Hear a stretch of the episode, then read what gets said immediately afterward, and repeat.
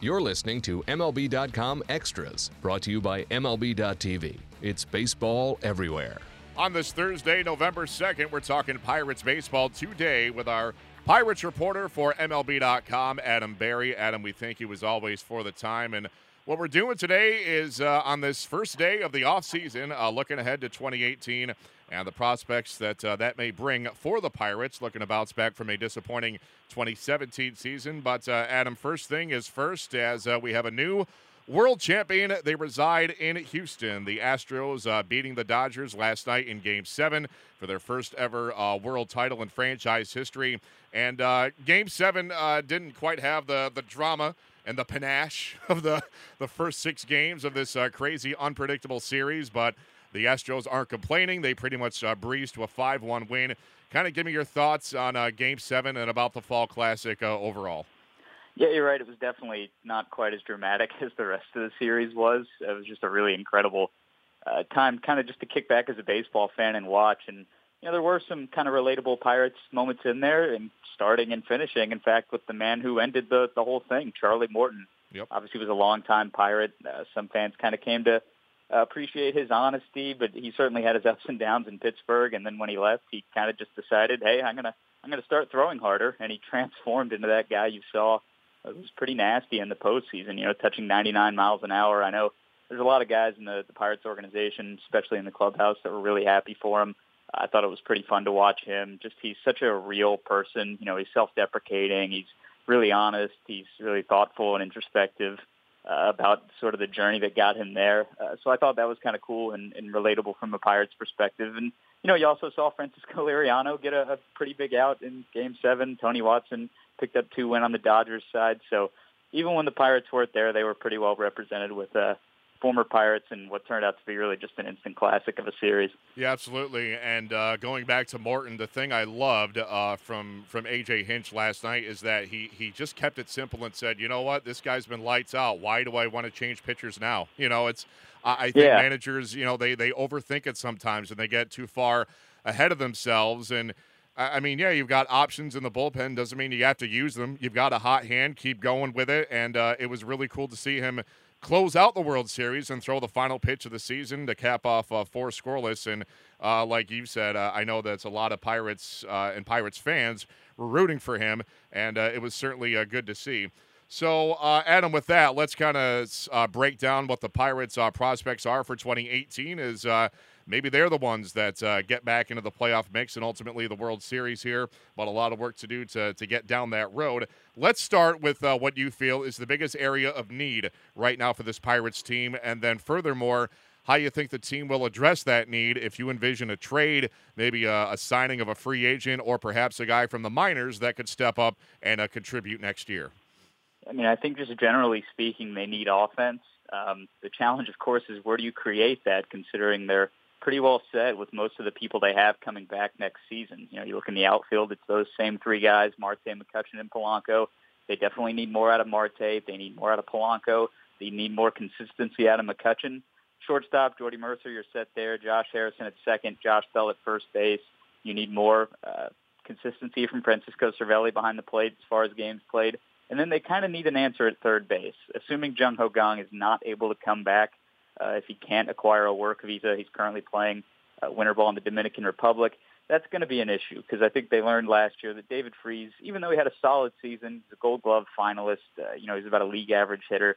You need a little bit more power, a little bit more of an offensive threat uh, at that corner position. So I wouldn't be too surprised if they address that uh, somehow. Maybe not a big splashy signing, but some sort of move there to kind of shore up the offensive infield depth uh, they could use a fourth outfielder. That might be maybe the most intriguing place they could go in free agency. You know, somebody like a, a Jon Jay, not specifically him, but you know, somebody in that mold to kind of give them a true fourth outfielder that they uh, severely lacked uh, last season. I, I think those would probably be the two biggest areas. They could also probably use some back end bullpen help. Uh, for Felipe Rivero and George Kontos. Right now, they'd be leaning on some pretty young guys, Dovydas Neverauskas and Edgar Santana. Uh, so you either need to maybe add some sort of veteran, a buy low veteran, or hope that Daniel Hudson bounces back in a big way. And uh, Adam, on the flip side of things, when you look at this uh, roster top to bottom, what do you feel right now is this team's uh, biggest strength? I think it's pitching depth, specifically in the rotation. Uh, you know, you can you need more production from the guys they have, as we talked about uh, on a recent podcast. But they they could use, you know, they have Gerrit Cole, they have Jameson Taillon, Ivan Nova, Chad Kuhl, Steven Brault, Trevor Williams, Tyler Glasnow, uh, Nick Kingham on the way, Clay Holmes on the way. They have a ton of starting depth, which is a good place to be in for a, an organization that still needs to be uh, pretty well built around its pitching, uh, especially young, controllable, affordable pitching. So they're in a pretty good place there. They just need those guys to kind of take the next step. And I think the fact that they're heading into next season without any significant injury concerns on the pitching side is, is a pretty good spot to be in. Yeah, that's uh, the pitching depth and the rotation, the envy of a lot of teams, and the, the Pirates certainly have that in abundance heading into 2018. Adam, right now, I want you to, to give me uh, two guys individually. Uh, one guy that could be a candidate for regression in 2018 after maybe overperforming uh, this past season. Then on the flip side, a guy that uh, did not quite perform up to standards who could bounce back in 2018. Who do you got there? Um, I wouldn't be terribly surprised to see um, Gregory Polanco take another step forward. I think the injuries were such a concern for him uh, this past year that you've got to think at some point he's going to put it all together. Uh, so I, I would imagine that he is bound to, to get better if he's able to to keep health and you know stay on the field. Same would go for Starling Marte, just because last year was a significant dip uh, in production based on the time that he was on the field, whereas Polanco we haven't quite seen that. So Marte is probably a safer bet uh, in that regard. As for regression, it's kind of tough because nobody really overperformed this year. I guess you could say Felipe Rivero just because he was so otherworldly this year, but the talent is clearly there to to be that good. Uh, I guess you could say maybe Trevor Williams will take a step back, but I, I think he really proved himself as you know a back end major league starter. I think really that if you're looking for good news, it's that there aren't a whole lot of guys who can take a step back uh, because last year kind of was a step back for most everybody. You know, there weren't a ton of above league average hitters and there weren't a ton of above league average pitchers. So you got to think that most of these guys are due to step forward, not step back. Yeah, I mean, if there's a silver lining to the the difficulties and the struggles of the 2017 season, it's just as you said. There's not a lot of candidates here for regression because guys did not perform up to standards, and if anything, they're going to have uh, more of a breakout bounce back season in 2018. So that certainly bodes well for the Pirates' chances there. As we begin to uh, wrap things up here, uh, Adam, what would you say uh, for a team that didn't wasn't really beset a lot by uh, injury issues, but every team has their their nicks and scratches and bumps and bruises here and there. So, with regards to health, with regards to injuries, who would you earmark as the biggest question mark on this team right now?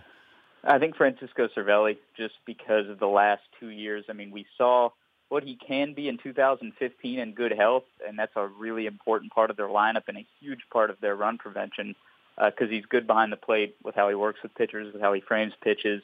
Uh, he's a he's a huge contributor when healthy. He was I think a three win player by wins above replacement, which is really valuable. And in the last two years, you've seen him limited to 101 games and then 81 this past season. So they need more out of Francisco Cervelli. Uh, I think you know it, it's not really one specific thing. It just seems like it's always one thing or another. You know, it was the hand or it was the hamstring or it was the quad or it's concussions and just seems like he's a little bit snake bitten as far as injuries go. I guess you know he he felt like he didn't deserve the injury prone tag that he got because it was all fluke freak injuries in the past, but it seems like it's kind of caught up with him a little bit, and he's such a big part of what they do uh, that they could really use him to be in good health uh, throughout next season. Yeah, it just seems like you know he's one of those guys that it's it's never that one you know devastating injury. It's it's just an accumulation of uh, little annoyances here and there right. that build up and, and keep him on the sidelines, and he seems to be that kind of a player, and hopefully it's maybe it just chalked it up to bad luck. I'm not sure, but hopefully that's behind him,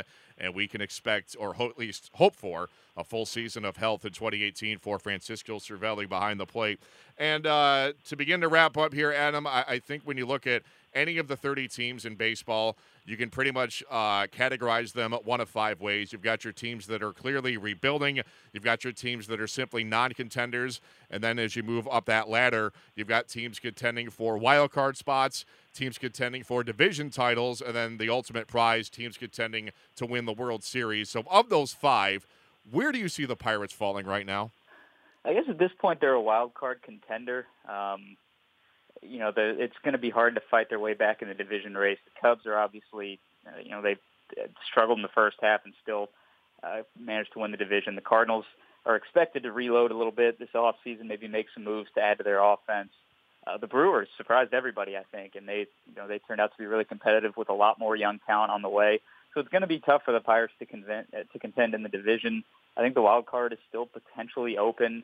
It's just so much is going to be required to go right for them to, to find their way into that discussion. And, you know, there's a chance that it could. We saw so much go wrong uh, this year that maybe it'll all turn around and, and go right for them uh, in the first half next year, and they'll be in position to add and, and play competitive baseball down the stretch. But it's really hard to consider them anything more than a wild card contender right now, just based off the back-to-back losing seasons that they're coming off of. Yeah, that that's a good point. And like you said, the competition in the division, uh, you expect the Cubs to be there. You expect the Cardinals to, to bounce back a little bit. But the Brewers, like you said, nobody saw coming. So you got to throw them into the mix. And it's certainly going to be an uphill battle uh, for the Pirates in 2018. But uh, hey, that's that's why they play the game. So uh, it's as we look ahead, maybe uh, a bounce back is in store for the Buccos in 2018. Time will tell. Adam Berry, great stuff as always. We appreciate the time. We'll do it again at this time next week. In the meantime, Matt Waymire signing off for MLB.com Extras, Pittsburgh Pirates.